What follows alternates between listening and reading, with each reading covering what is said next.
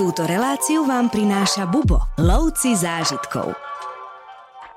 Oni nakoniec vyťahnú šable a s týmito šablami sa sekajú do hlavy a sú určité štvrte v Bagdade, ktoré sú extrémne nebezpečné.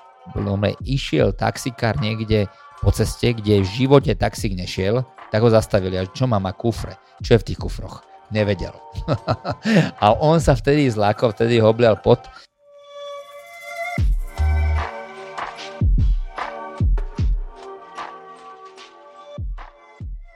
Dnes tu pri mne sedí najcestovanejší Slovák, cestovateľ telom, dušou a hlavne hlavou, o ktorú skoro v Iraku prišiel a dnes nám práve o tejto krajine porozpráva Luboš Felner.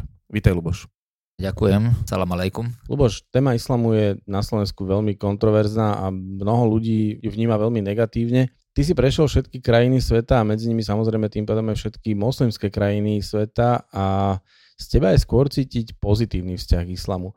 Povedz nám niečo viac o tom, ako ty islám vnímaš a neskôr si povieme aj o Iraku, z ktorého si sa práve vrátil naozaj, ja keď som začal cestovať, tak som bol proti moslimsky, bol som ovplyvnený našimi médiami, to, čo sa píše, sú to, ale bohužiaľ vidím vyseknuté veci z kontextu a uh, ja som zrazu zistil, že islám je mier tí ľudia mi naozaj pomáhali a ako hovoríš, som prešiel za 30 rokov, tam cestujem a prešiel som všetky krajiny.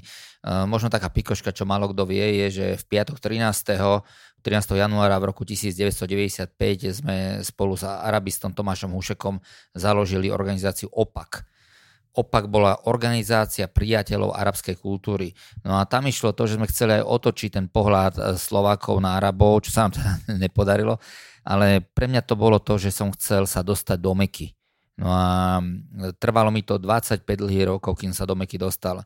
S Irakom to bolo podobne, ja som sa do Iraku dostal v roku 2012, ale keď som išiel z Erbilu, je to tá kurdská časť, ktorá bola už dlhodobejšie bezpečná, som e, smeroval do Mosulu, tak som sa dostal vlastne 5 kilometrov k Mosulu a tam ma otočili v roku 2012 a preto som rád, že som mohol Irak navštíviť teraz, lebo to bolo to posledné puzzle do tej mozaiky svetových civilizácií. Irak to je Mezopotámia. Uh, tam je to koliska ľudstva, uh, v Iraku je všetko. Dobre, tak ja som naozaj šťastný, že som tam mohol byť. A úžasné je to, že Irak bol 20 rokov zavretý a teraz sa otvára turistom, takže tí skúsenejší cestovatelia, je to pre nich uh, veľmi dobrý tip a ja verím, že, že vám tu dám dobré rady. Veľmi sa teším na toto rozprávanie. U nás, keď sa povie Irak, tak si bežný človek zrejme predstaví práve ten islamský štát, to vyčíňanie, tie zbúrané budovy, tie zhorené auta. Ako sa do takejto krajiny dá vôbec letieť? Aké je sem letecké spojenie? Prekvapujúco dobre. E, keď idete na sever Iraku, tak dlho je, čo priama linka bola e, Viedeň, Erbil, čiže toto bola jedna. Bagdad bolo e, za Abasovcov najväčšie mesto celého sveta, teraz je to druhé najväčšie mesto arabského sveta, hneď po Kahire, čiže to obrovské mesto a do Bagdadu sa lieta. Proste lieta sa tam, čiže vy môžete letieť Katarom, Qatar Airways, Emirates alebo Turkish Airlines No a odporúčam letieť, buď teda doletieť do Bagdadu a naspäť odletieť z najbohatšieho mesta Iraku, z druhého najväčšieho mesta, to je Basra, úplne na juhu. Takže sa nemusíte vrácať do Bagdadu, ale dáte si tzv. open job a doletieť do Bagdadu a naspäť z Basry. Čo je tu zvláštne je to, že mňa ako rejiteľa, teda najúspešnejšie cestovnej kancelárie na Slovensku, často upgradeujú, tak ma upgradeujú do biznisu, no a ten let bol suchý, takže vy čo si dávate biznise pozor, uh, alkohol smerom do Bagdadu nedostanete. Ďalšou pikoškou, ktorú málo kto vie, je, že aj v Erbile na letisku, aj v Bagdade, ale aj v Basre máte tzv. zónu, ktorá je tak buffer zone, taká nárazníková zóna. Čiže vy vyjete z letiska, tam si musíte zobrať taxík, za dosť drahé peniaze. Keď som bol sám, tak, e, tak ma to stálo okolo 67 dolárov. Musíte tam vymeniť peniaze, peniaze sa nedajú vymeniť na letisku a tak ďalej, len na čiernom kurze.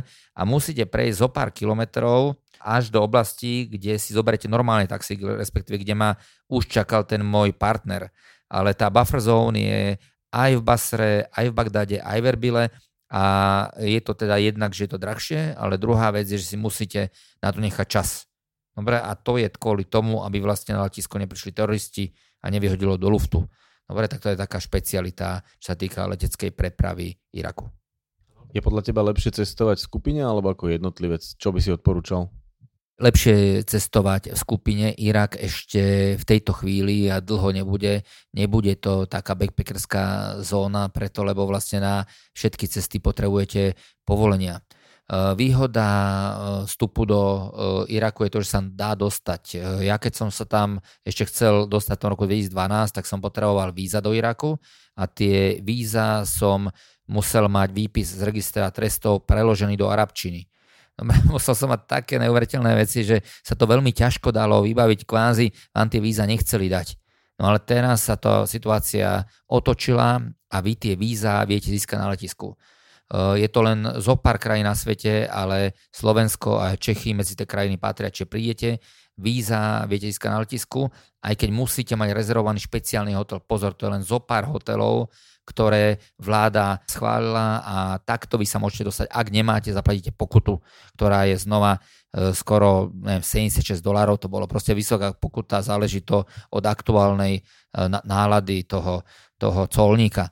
Čiže Uh, už keď pristanete v Iraku, tak je tam na tom letisku trošku chaos a vidíte, že ste v arabskom svete, ktoré, kde nedávno skončila vojna a kde colník je maximálnym pánom a rozhoduje o vašom byti a nebyti. Ale aj ďalej, keď idete povedzme do Samary, potrebujete povolenia, do Mosulu povolenie, na všetko potrebujete mať permity a keď ten permit nemáte, tak vás vlastne checkpost nepustia. Čiže není to, zas, uh, není to úplne ľahká destinácia v tejto chvíli. Z časti si odpovedal aj na moju ďalšiu otázku, ktorá mala práve smerovať k vízam. Tak nám skús niečo prosím ťa viac povedať o vízach a o ich vybavovaní, respektíve ako sa dá k vízam dostať a skús niečo spomenúť o tých povoleniach. Vybavujú sa dopredu, treba nejaké špeciálne žiadosti vopred, alebo ako to funguje? Víza sú teraz neuveriteľne jednoduché a to je to, že ich človek dostane na hranici, keď priletí. Tam musí vyplniť formuláre, musí zaplatiť e, poplatok, ktorý je na tabuli nižší, zaplatíte vyšší. E, je, je to taká, taká klasika. E, problém môže byť, že tam môžu byť väčšie, väčšie rady, čiže víza sa dajú získať jednak dopredu, ale je, naša je výhoda, že priamo, priamo na tej colníci. Čo sa týka tých ostatných permitov, tak dajú sa získať na mieste, ak má človek veľa času a je ochotný stráviť v Bagdade dlho, ale uh, odporúčam to dopredu, plus niektoré tie permity, ako my sme mali povedzme na návštevu uh, Bagdadského múzea, ktoré bolo geniálne. Dobre, ja som bol v Pergamone v Berlíne, kde uh, veľmi veľa vecí práve z Mezopotámie nájdete, ale toto múzeum ma veľmi dobre prekvapilo a boli sme za posledné mesiace sme tam boli jedinými turistami, lebo sme mali permit. A permit sme získali, lebo sme ho objednávali dlhé mesiace dopredu a proste sme ho od ministerstva turizmu vyboxovali. Hovorí, že ste boli jedinými turistami v múzeu. Stretli ste tam nejakých lokálnych návštevníkov? Boli tam nejakí Iračania? Prechádzali sme služobným chodom, čiže plné múzeum bolo ľudí, ale iba tých, čo tam pracovali. To boli stovky, stovky ľudí a vyzeralo to teda strašne divne, lebo taký prístup do múzea sme všetci išli prvýkrát, lebo sme išli naozaj keby tam, kde no, nosia minerálky. A prešli sme to, ale vo vnútri v múzeu nebol nikto. To múzeo je zatvorené a reštaurujú ho. Taktiež vlastne skončila vojna a Uh, Spojené štáty americké, niekedy tí vojaci, to človek neustráži, tak ukradli množstvo pamiatok, ale teraz ich vracajú. Čiže stáva sa to, že niekto to sa snažil predať na trhu Spojených štátov amerických, tam to uh, objavili a vracajú to Iraku a tých vecí sú tisíce, ktoré teraz vracajú a vlastne umiestňujú ich v tomto múzeu. To múzeum, ak máte šancu ho vidieť, tak určite si to dajte proste ako jednu z top, top vecí v Iraku. Spomenul si aj špeciálne ubytovanie. Povedz nám prosím ťa, čím je také ubytovanie v Iraku špeciálne Prípadne nám približ celkovú úroveň ubytovania v tejto krajine. Irak sa začína otvárať, či budete počuť viacerí ľudí, ktorí tam chodia. To ubytovanie je extrémne jednoduché, je hrozné. Dobre, môj kamarát, čo tam bol, tak hovoril, že naozaj, že to bol absolútny des. Dokonca niekedy, e, keď bol nejaké demonstrácie, museli v hoteli a vlastne keď ste vo veľmi zlom hoteli a nefunguje klimatizácia, lebo Irak je známy tým, že vypadáva prúd. Málo kde na svete nájdete toľko výpadky prúdu ako práve v Iraku. Ja som to zobral z inej strany a chcem robiť teda eh, najkvalitnejšie zájazdy v Strednej Európe, tak preto my máme najlepšie hotely. My v Bagdade spíme v 5 hoteli, hotel Bagdad, ktorý je známy, Bagdad Coffee, dokonca v hotelu som kde pivo, dobre, čo je, čo je zázrak v Iraku má obrovský bazén, kde sa môžete ovlažiť. My sme tam boli v lete e, teraz a tam bolo 50 stupňov Celzia, čiže tam bolo veľmi teplo. A hlavne, čo tieto hotely dve veci majú. A jednak je to, že majú generátor elektrický a keď vypadne ten prúd, tak naskočí. Tým pádom e, funguje, ja som sa tiež tu zasekol vo výťahu, ale naskočil generátor, čo som ďalej. Keby som bol v inom hoteli, tak tam asi odvisnem na pár hodín. A hlavne ide tá klimatizácia. Bez klimatizácie sa nevyspíte večer, to je jedna vec. Ale najdôležitejšia vec, prečo objednávam takéto top hotely, je kvôli tomu, že je tam výborná bezpečnosť. Čiže tie hotely sú chránené a stále v Iraku tá situácia je neprehľadná. Keď vás takto e, strážia, tak je to bezpečné.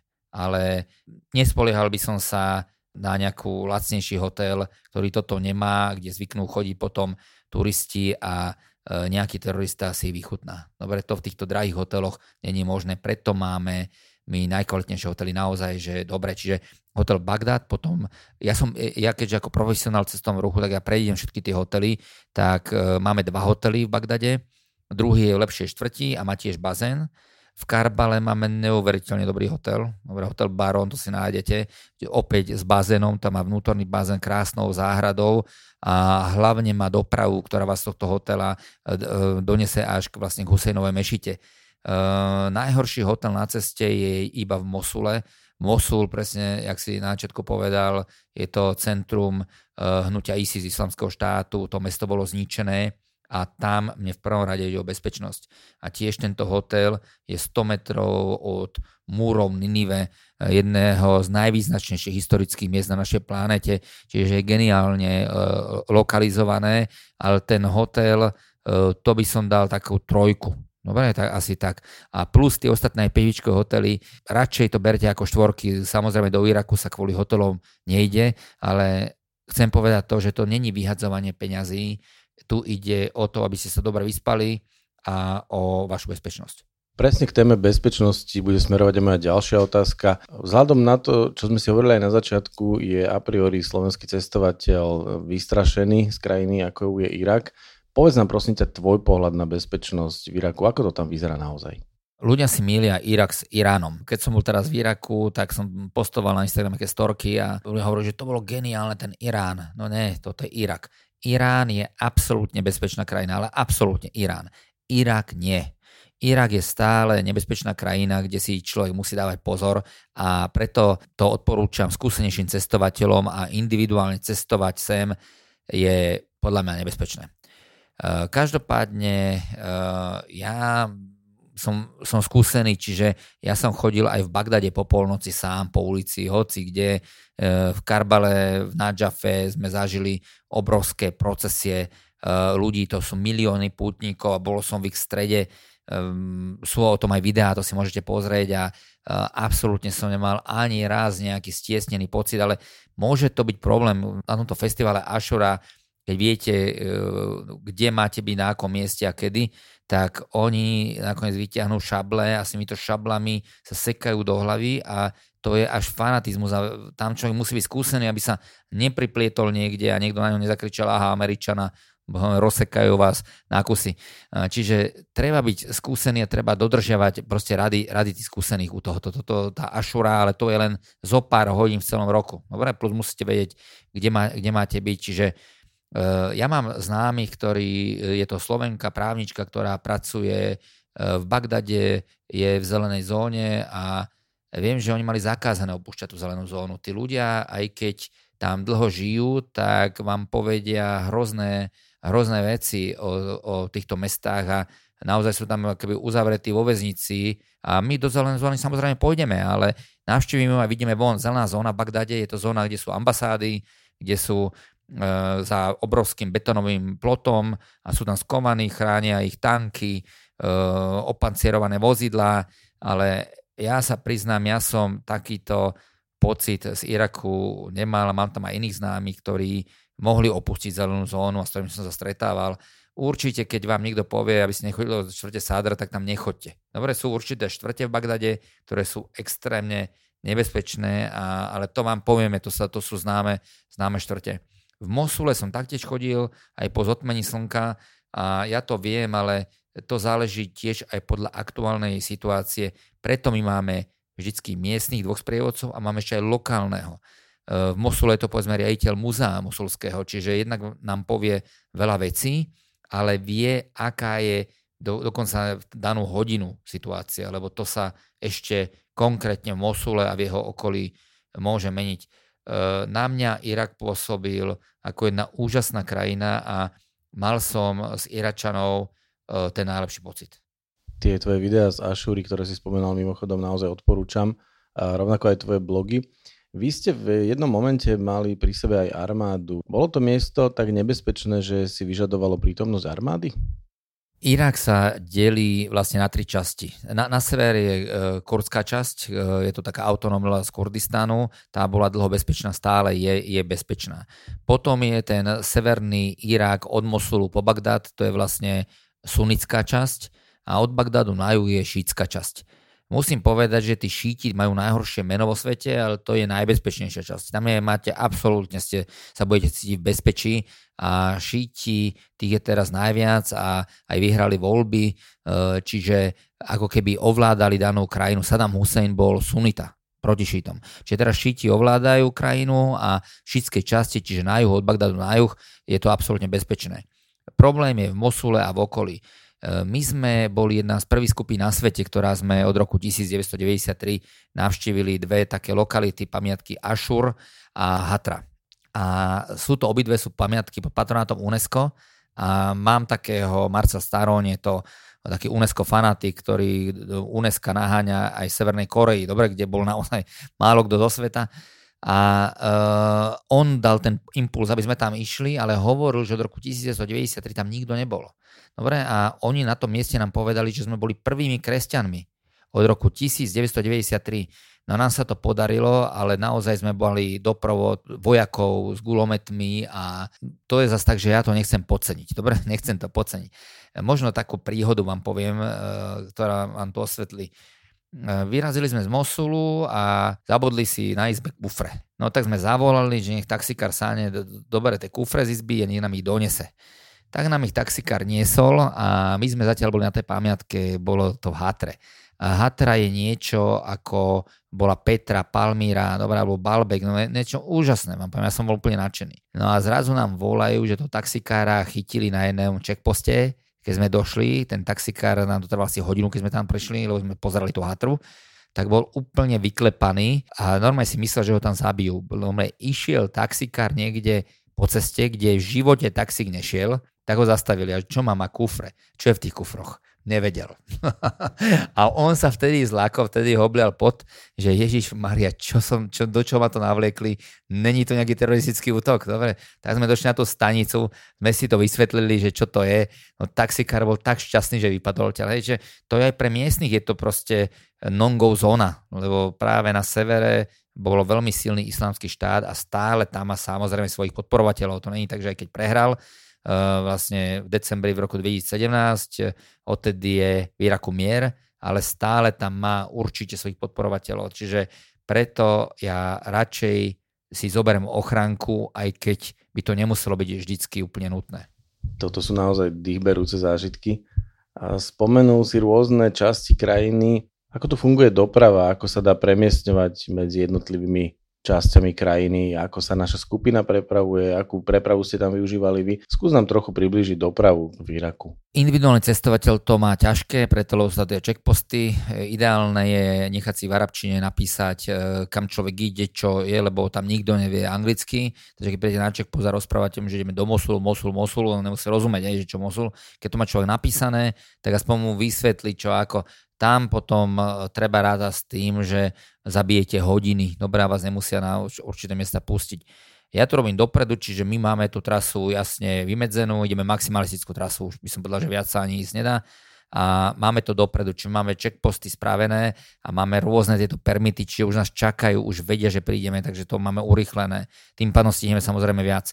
Uh, taktiež je ďalšia vec, že uh, Irak je veľká krajina, je to púšna krajina, rozsiahla, a z Bagdadu do Mosulu je 400 km. No a keď to ideme, tak to je 400 tam, 400 naspäť, je to, je to ďaleko. No a, preto ja používam naozaj veľmi kvalitný autobus VIP. Keď si pozriete fotografie, tak pochopíte, že to je naozaj e, ten najlepší autobus, čo v Iraku majú, či je to pohodlné. Je tam tam málo v tom autobuse, každý má 5 sedadiel, no ale klíma funguje, Cesty sú prekvapujúco kvalitné v Iraku, čiže frčite a výhoda vždycky vlastne v našich presunoch je to, že môžem zobrať takto mikrofón a môžem vlastne vysvetľovať napríklad, som napísal blog šíti versus suniti, si pozrite, čiže vieme ísť do, do hĺbky, niekoho to nemusí zaujímať, no tak ten si pustí, pustí nejakú hudbu alebo niečo, alebo nejaký filmik, ale proste koho zaujímajú tieto veci, tak sa dozvie oveľa viac a mu to vlastne cvakne dokopy. Dobre, na, na to sú tí naši sprievodcovia ale cesty sú veľmi kvalitné, možno menej kvalitné boli, keď sme na juhu odbočili do tých mezopotánskych močarísk, tam sú malé cesty, respektíve keď sme išli do jednej historickej lokality, geniálnej, sa volá Uruk, jedno z najstarších miest na svete, vraj najstaršie staré, veľké mesto na svete. Dobre, úplne najstaršie, tam, kde vzniklo písmo, literatúra. Dobre, proste Uruk, tak tam bola, sme išli krížom cez púšť. Mňa by zaujímalo, ako reagovali tí strážnici na tých checkpostoch, keď ste tam zastavili skupina slovenských turistov v veľkom autobuse a s irackou ochrankou. Tí strážnici sú veľmi milí. Iračania sú extrémne milí ľudia.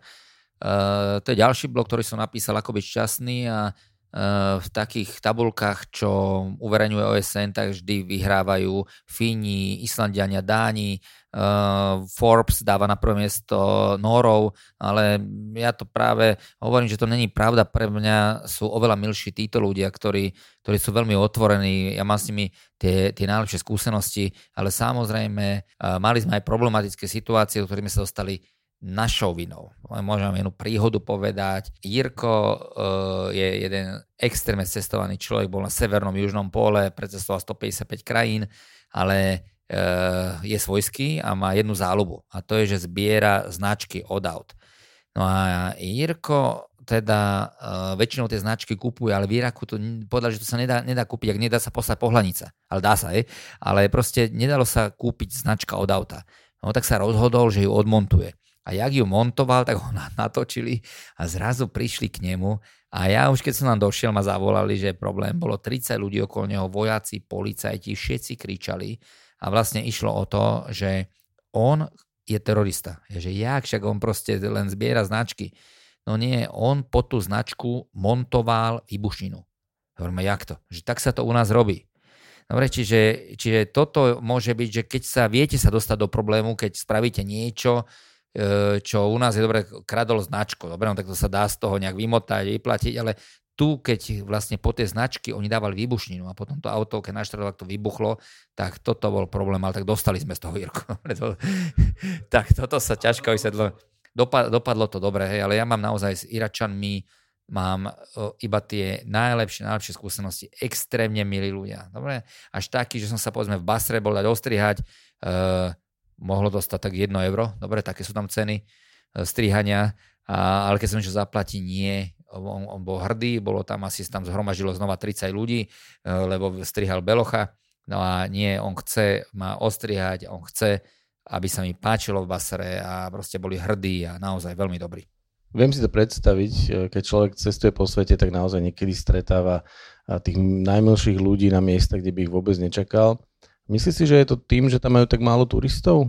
Oni majú turistov málo, skoro žiadnych. Bola tam 20 rokov vojna, vedia, čo naše médiá o Iraku píšu a chcú, aby ľudia opäť začali do Iraku cestovať. Dobre, lebo je to Mezopotámia, kde od Babylonu cez Uruk, močariska na tu strom, od ktorého e, kde Eva otrhla jablko, Bradamov strom, spojenie Eufratu Tigrisu, proste, proste to je tak úžasné, nájdete tu najväčší cintorín na svete, miesto, kde bol pochovaný Noé Adam, No, no to sú, vlastne prechádzate históriou ľudstva a Iračania vedia, že toto môže byť obrovský zdroj ich príjmov, no a preto aj majú záujem, aby, aby sa tam turisti dobre cítili. Rady na cesty, prehliadky miest a originálne blogy z pera najcestovanejších Slovákov. Každý deň nový blog nájdeš v cestovateľskom denníku Bubo. Klikni na bubo.sk lomitko blog. Zaujalo ma, keď si povedal, že Irečania vedia, čo o nich píšu svetové médiá. Znamená to teda, že majú prehľad aj o dianí vo svete a majú prístup k informáciám zvonka? Majú, majú oni tam Instagram, dokonca teraz boli voľby a keď sú tam hociaké demonstrácie, niečo, tak všetko funguje. Instagram, WhatsApp, absolútne to není obmedzené, Facebook, takže oni majú, majú veľa informácií a, e, a vedia, jak to je. Proste e, v tejto, v tejto chvíli nielen proti moslimom, ale hlavne proti šítom e, sú, sú naše médiá zaujaté a to je, šíti sa nachádzajú hlavne v Iráne, to je najväčšia šítska krajina. Eh, potom Irak je druhá najväčšia krajina, potom je to povedzme Libanon, Bahrajn, dobre, aj v Saudskej Arábii 10-15% šítov. Není to podľa toho, čo ja ako ich poznám, není to pravda. Je to v tejto chvíli politika, ale oni vedia, že tá politika tu je, nevedia si s tým pomôcť, ale vedia sa správať turistom veľmi dobre. A keď to človek kvázi riskne a bude jeden z prvých pred tými ostatnými hordami turistov, tak eh, podľa mňa zložne to, čo nikde inde sa nedá, ste tu proste prvý. Tak a keď niekto prišiel do Československa v roku 1990 hneď po revolúcii, tak možno si to pamätáte, nešlo len o to, že pivo stálo 2,50 K6, ale proste, že, že to bolo strašne fajn. Súhlasím. Je tam teda rovnako bezproblémové pripojenie k internetu ako treba u nás? Kúpil som si kartu, normálne e, SIM kartu, e, áno, bol to určitý proces, lebo vás musia fotografiu mať moju, museli ma zapísať a tak ďalej. Na, na jedného človeka som ale mohol kúpiť 5 týchto SIM kariet, čiže som takto urychlil. Cena je, myslím, že, že taká, že normálna, že nebolo to nejaké hyperlacné, nebolo to hyperdrahé a tým pádom som mal pokrytie vlastne prakticky v celom Iraku. V celom Iraku to fungovalo, takže som bol prakticky stále online. A načetol si tému cien, tak poďme si teraz niečo povedať o cenách v Iraku, o cenách za služby, za jedlo, o lokálnej mene. Skús nám trošku približiť, ako to v Iraku vyzerá v rámci peňazí a platenia.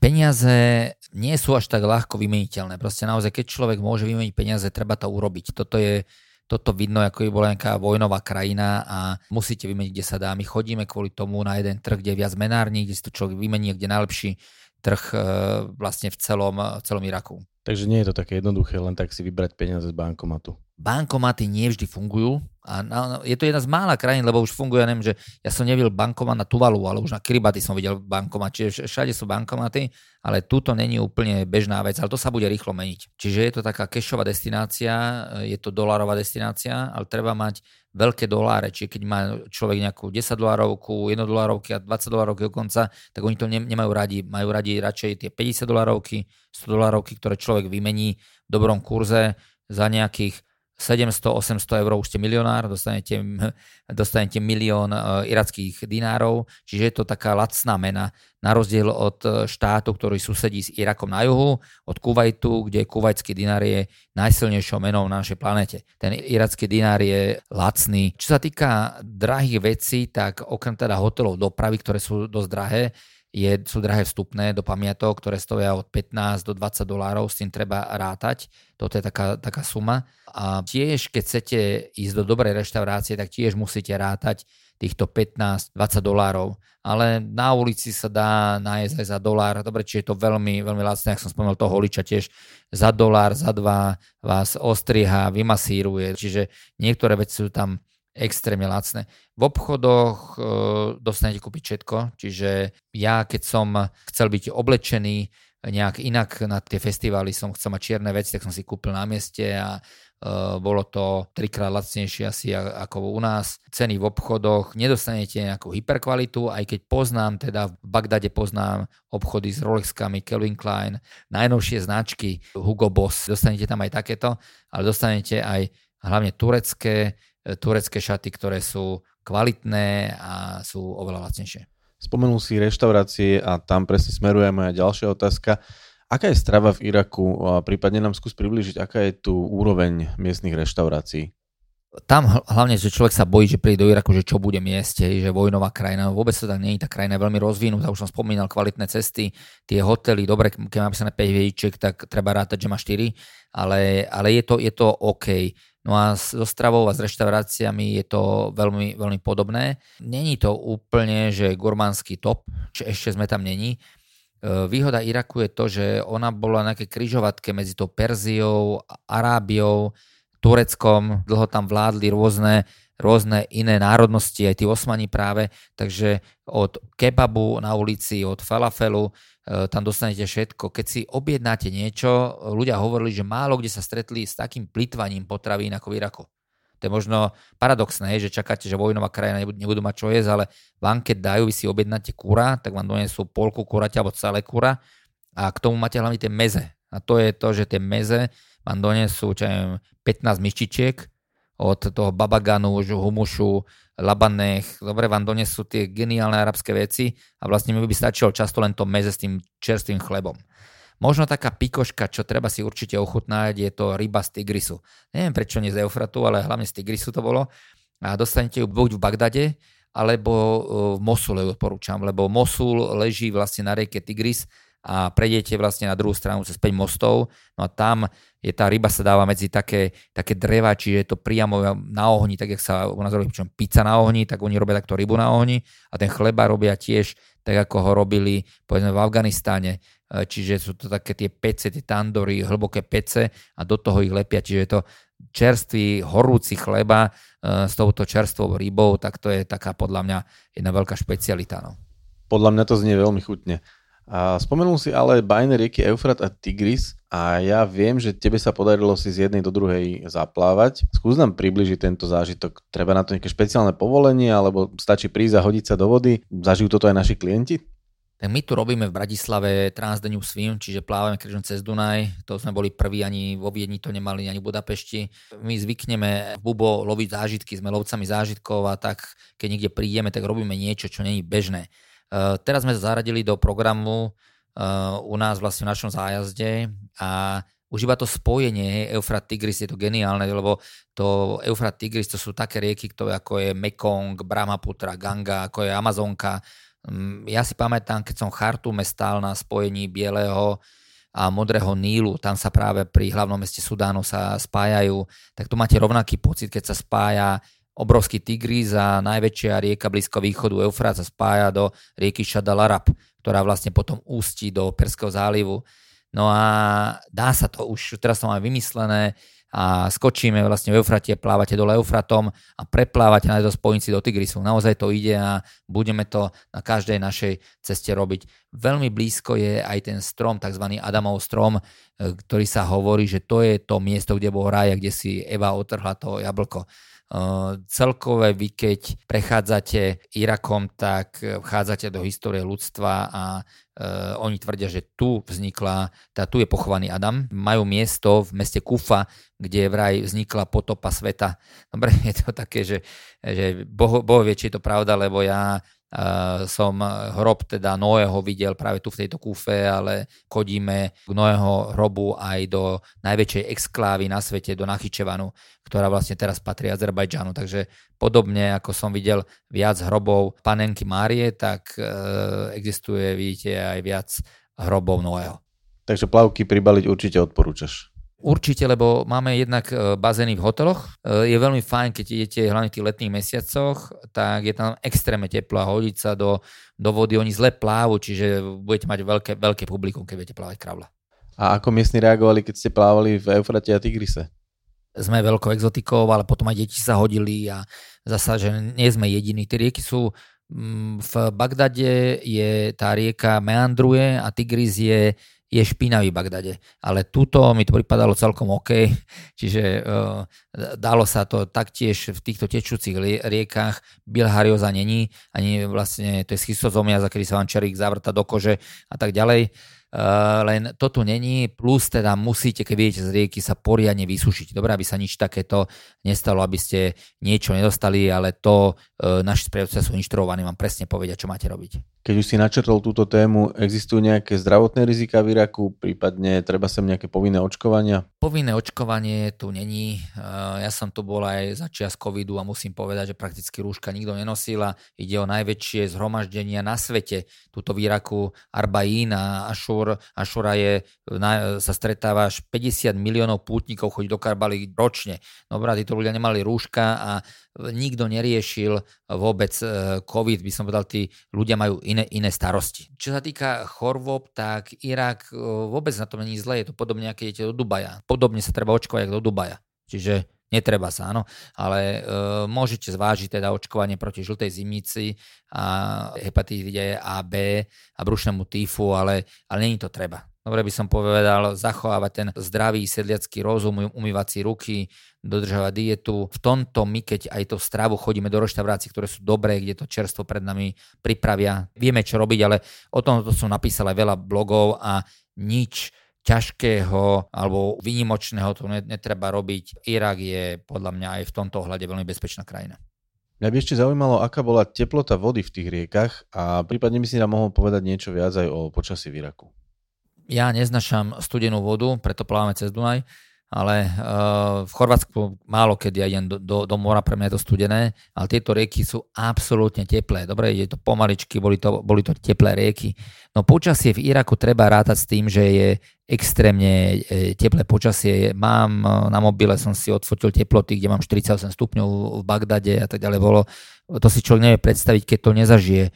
Um, ale v zime, čiže v januári, tam môžete mať okolo 18-19 stupňov preto, ak sa viete letu vyhnúť, tak sa letu vyhnite a radšej choďte na jar alebo na jeseň a kľudne aj v zime. Je tam veľmi príjemne, lebo vlastne e, Irak není o kúpaní v mori, Irak je o pamiatkách a je to veľmi príjemné, ak, e, ak není teplota takáto hrozná. Ale my, keď je aj veľká teplota, hovorím, máme kvalitné hotely, máme kvalitnú dopravu a celkové to počasie prispôsobujeme tomuto všetkému. Takisto vlastne v cene je voda, či my sme mali tam veľa vody, dobre, lebo človek tedy musí, musí piť a dávať si pozor teda na pitný režim, ináč ho to o pár dní dobehne. Je tu pitná voda z vodovodu? Nie, nie, to by som neskúšal, ale uh, zatiaľ teda nie sú až tak ekologickí, ale všade dostanete vodu jednak v tých sáčkoch a jednak balenú vodu vo flaši. Nepredávajú sa politrové flaše, ale tie malé flaše by to bolo studené. Dobre, lebo tam, keď si tú flašu načnete, tak už iba keď maličku flašičku dopijete, tak už je teplá. Čiže je tam veľmi veľa týchto malých flaší a všade to dostať. O, to je to nealkoholický región, aj keď hovorím, že alkohol sa tam dá, kto chce, vieme to zabezpečiť, ale oni alkohol nepijú a a preto sa stať vynikajúce juicy a nealkoholické nápoje rôzne. Ja o tebe viem, že sa balíš veľmi minimalisticky, že veľmi nerad nosíš každý gram navyše a natočil si niekoľko veľmi zaujímavých videí o tom, ako sa balíš do extrémnych podmienok. Mňa by zaujímalo, ako by sa podľa teba mal zbaliť ideálne cestovateľ do Iraku, prípadne čo si nesmie zabudnúť, alebo prípadne čo si vôbec brať nemusí. Ako by si poradil klientom sa zbaliť? Áno, ja už keď dlho cestujem a kto aj z vás veľa cestuje, tak sa naučíte baliť takže uh, maximalizujete ten minimalizmus a vlastne nič spolu nenosíte. Čo odporúčam, kúpiť si na mieste uh, nejaký do, domorodý kroj, v tomto prípade to Jalabia. Uh, ja som mal tú bielu a mal som tú Arafat košatku, ale to si skôr mysleli ľudia, že ja som niekde Eh, z mm, Kuwaitu, alebo som prišiel niekde z Bahrajnu, proste, že odtiaľ som.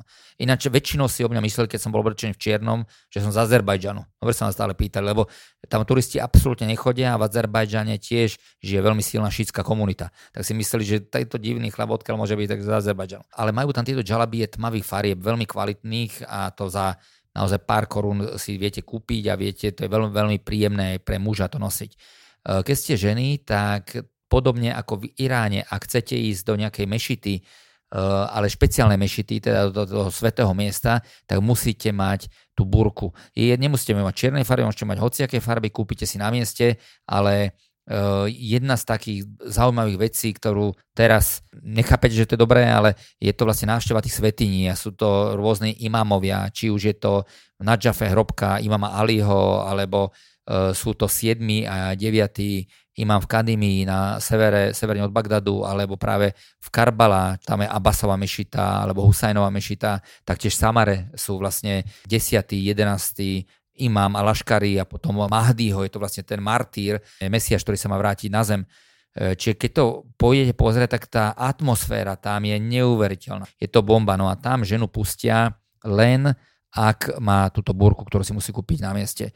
E, čo iného si kúpiť. Môžete chodiť kľudne v krátkých nohaviciach, to chalani tam chodili v krátkých nohaviciach, ale ja odporúčam v arabských krajinách skôr chodiť v dlhých nohaviciach, aby ste pôsobili slušne. A na návštevu Iraku je taká špecialita, že odporúčam čierne oblečenie. Počas uh, Ashuri Arbaín je to absolútna nevyhnutnosť, lebo tam máte na jednej ploche v Mešite milión alebo dva milióny ľudí a všetci sú v čiernom do jedného. Aby ste vy zapadli, tak určite si zoberte čierne topanky, čierne nohavice a čiernu košelu. Ak si nezoberete, tak si ich viete kúpiť a kúpil som ich aj ja na svoju postavu. Dobre, mám 1,86 m, čiže aj tí väčší ľudia si ľahko vedia veci na mieste dokúpiť. Čo napríklad hygiena? Kúpi tam náš človek všetko potrebné? Áno, není to problém, aby som povedal, že to vyzerá jak u nás. Áno, že to vôbec to není Kongo, nejaká Afrika, že tam neviete to kúpiť, že keď si to nekúpite u nás, tak to nedostanete. Není to Čína, kde keď si nekúpite veci, ste väčší, tak si to nekúpite, lebo na vás veci nemajú. Čiže čokoľvek nemáte, to je buď jedno heslo také cestovateľské, čo nemám, to nepotrebujem, alebo teda si to ľahko dokúpite hoci čo a s hygienou tam nebol absolútne žiadny problém. Záchody v hoteloch, ktoré my vyberáme, sú klasické naše európske s bidetom často. Samozrejme, že nejaké e, záchody v meste, tie verejné, môžu byť tzv. tie turecké, no ale tomu sa treba radšej vyhnúť. Podľa toho, čo hovoríš, sa teda do Iraku naozaj dá zbaliť veľmi na ľahko. Áno, Irak je, je absolútne pohodová destinácia, s týmto problém určite nebude. Luboš, ty si celý čas spomínal veľké množstvo zaujímavých miest, ktoré môžeme v Iraku vidieť. Skús prosím ťa takto k záveru ešte nejako zhrnúť e, ten výber tých tvojich najobľúbenejších pamiatok alebo tých najkrajších miest, ktoré počas tohto zájazdu alebo počas tejto cesty navštívime. Ja som aj napísal blog, že 15 najväčších, ale najkrajších miest Mezopotámia, alebo 15 najkrajších miest Iraku, eh, kde je to posledné 15. Kúfa. Je to mesto, kde sa nachádza jedna z najstarších mešín na našej planete. Je to mesto, kde je vraj pochovaný Noé, kde vlastne bola potopa sveta, kde je mešita, kde zabili prvého imáma, štvrtého kalifa Aliho, Ibn Taliba. Čiže je to veľmi kr- prekrásne mesto a to je na 15. mieste. No proste ten Irak, to čo mesto, to nádhera. Mosul ma veľmi prekvapil, e, písal o ňom už e, Marco Polo alebo cestovateľ Ibn Batuta, e, taktiež Bagdad, ten bol zničený v roku 1258 Mongolmi, ale sú tam karavansáraje alebo staré školy, ktoré ostali, lebo nie, nie Boloňa ani Oxford, Cambridge sú není najstaršie univerzity na svete, ale práve sú to tie arabské školy a tie sú tu. Bol tu kalifa e, Abbasovský, Harun Rashid, e, o ňom Šehrazáda vlastne písala tie rozprávky Tisíc a jednej noci, tak on tu vládol práve v Bagdade, ktoré bolo najkrajším mestom eh, vtedajšieho sveta, kde prekladali Aristotela, ale prekladali aj buddhistické, hinduistické eh, diela filozofické. Proste to, bolo, to bol stred svetovej kultúry, ten Bagdad. Eh, mne, čo sa veľmi páči, tak zo starej histórie, treba povedať, je to Ninive. Ninive je centrum Asýrskej ríše, no jedno mesto, ktoré to bol môj dlhý sen a treba ho vidieť. Ninive je proste zázrak. Nachádza sa tu Jonášová hrobka, to je ten, ktorého e, prehltla ryba, tak ten sa, ten sa vlastne v Ninive jeho hrobka nachádza. Ďalej, čo ma prekvapilo, bola spomínaná Hatra, ktorá obchodovala s Petrov, ale staršia ako tá Petra v Jordánsku. Obchodovalo s Palmírov a s libanovským Balbekom, no niečo úžasné. Dobre, budete tam jedni z prvých turistov za posledných 20 rokov sa môžete dotýkať, chodiť po tých chrámoch, nikto vás nezastaví. To tiež uh, Uruk, najstaršie mesto na našej planéte, veľké mesto na našej planéte, mesto, odkiaľ vládol Gilgameš, je ten epos o Gilgamešovi, to bola potopa ešte pred Bibliou, biblickou potopou. Tu vzniklo písmo, tu vznikla literatúra, práve ten epos o Gilgamešovi. Urúk sa teraz vykopáva, všade nájdete úlomky, každý ten úlomok má tisíce rokov. Dobre, neodporúčam to teda brať, lebo vás môžu zastaviť na colnici, môžete mať s tým veľký problém, ale vy vlastne, vy ste ten objaviteľ, keď chodíte po týchto mestách. Úr, kde sa narodil Abraham, tiež som o Abrahamovi, som putoval po jeho stopách a napísal som o prorokovi Abrahamovi taký dlhý blog, ale vlastne narodil sa v Úre a Úre Chaldejskom a práve pred jeho domom mal aj pápež František modlitbu veľkú a kázanie, lebo je to vlastne, Abraham bol otec všetkých monoteistických náboženství, či bola taká ekumenická kázen to bola. Prekvapili ma močariska. Normálne máte púž okolo a zrazu prídete k močariskám, ktoré sú veľké bezmála polovice Slovenska a my si prejavíme tam lodičky a vlastne chodíme tými lodičkami medzi tie trstiny, tam množstvo vtákov, je to taká ekologická destinácia. Je to, je to naozaj, že veľmi, veľmi zaujímavé. No a takou topkou najznámejšou je Babylon, mesto, kde uh, vošiel v 4. storočí pre našim letopočtom víťazoslavne po bitke pri Gaugamele, pri Erbile. Vošiel tam Alexander Macedónsky, otvoril mu brány a vlastne dobil Babylon a spravil ho hlavným mestom svojej ríše. No a potom práve v Babylone chodíme na miesto, kde Alexander Macedonský aj zomrel priamo. Nad Babylonom je Saddam, palác Sadama Husejna, ktorý je opustený, ale je to tiež exotika chodiť aj po týchto Sadamových miestach. Mosul som spomínal, geniálne mesto.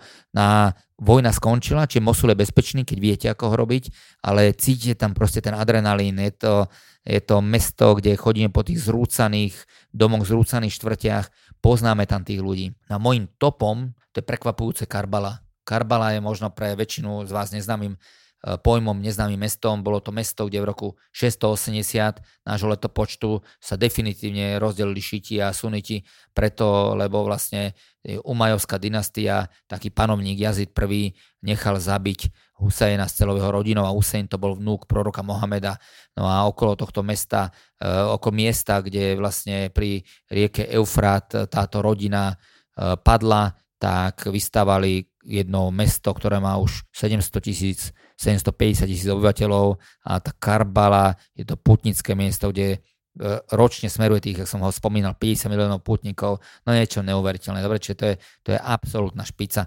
No Irak není pre každého, ale pre tých, kto milujete históriu, kto milujete dobrodružstvo a ste už skúseným cestovateľom, tak je to absolútna topka. Vidím, že teba Irak naozaj dostal, že ťa nadchol. Zhrnul si to veľmi lákavo. Ja ti ďakujem za zaujímavé rozprávanie a budem sa veľmi tešiť, keď sa na budúce uvidíme pri nejakej inej krajine. Ďakujem aj ja. Čaute.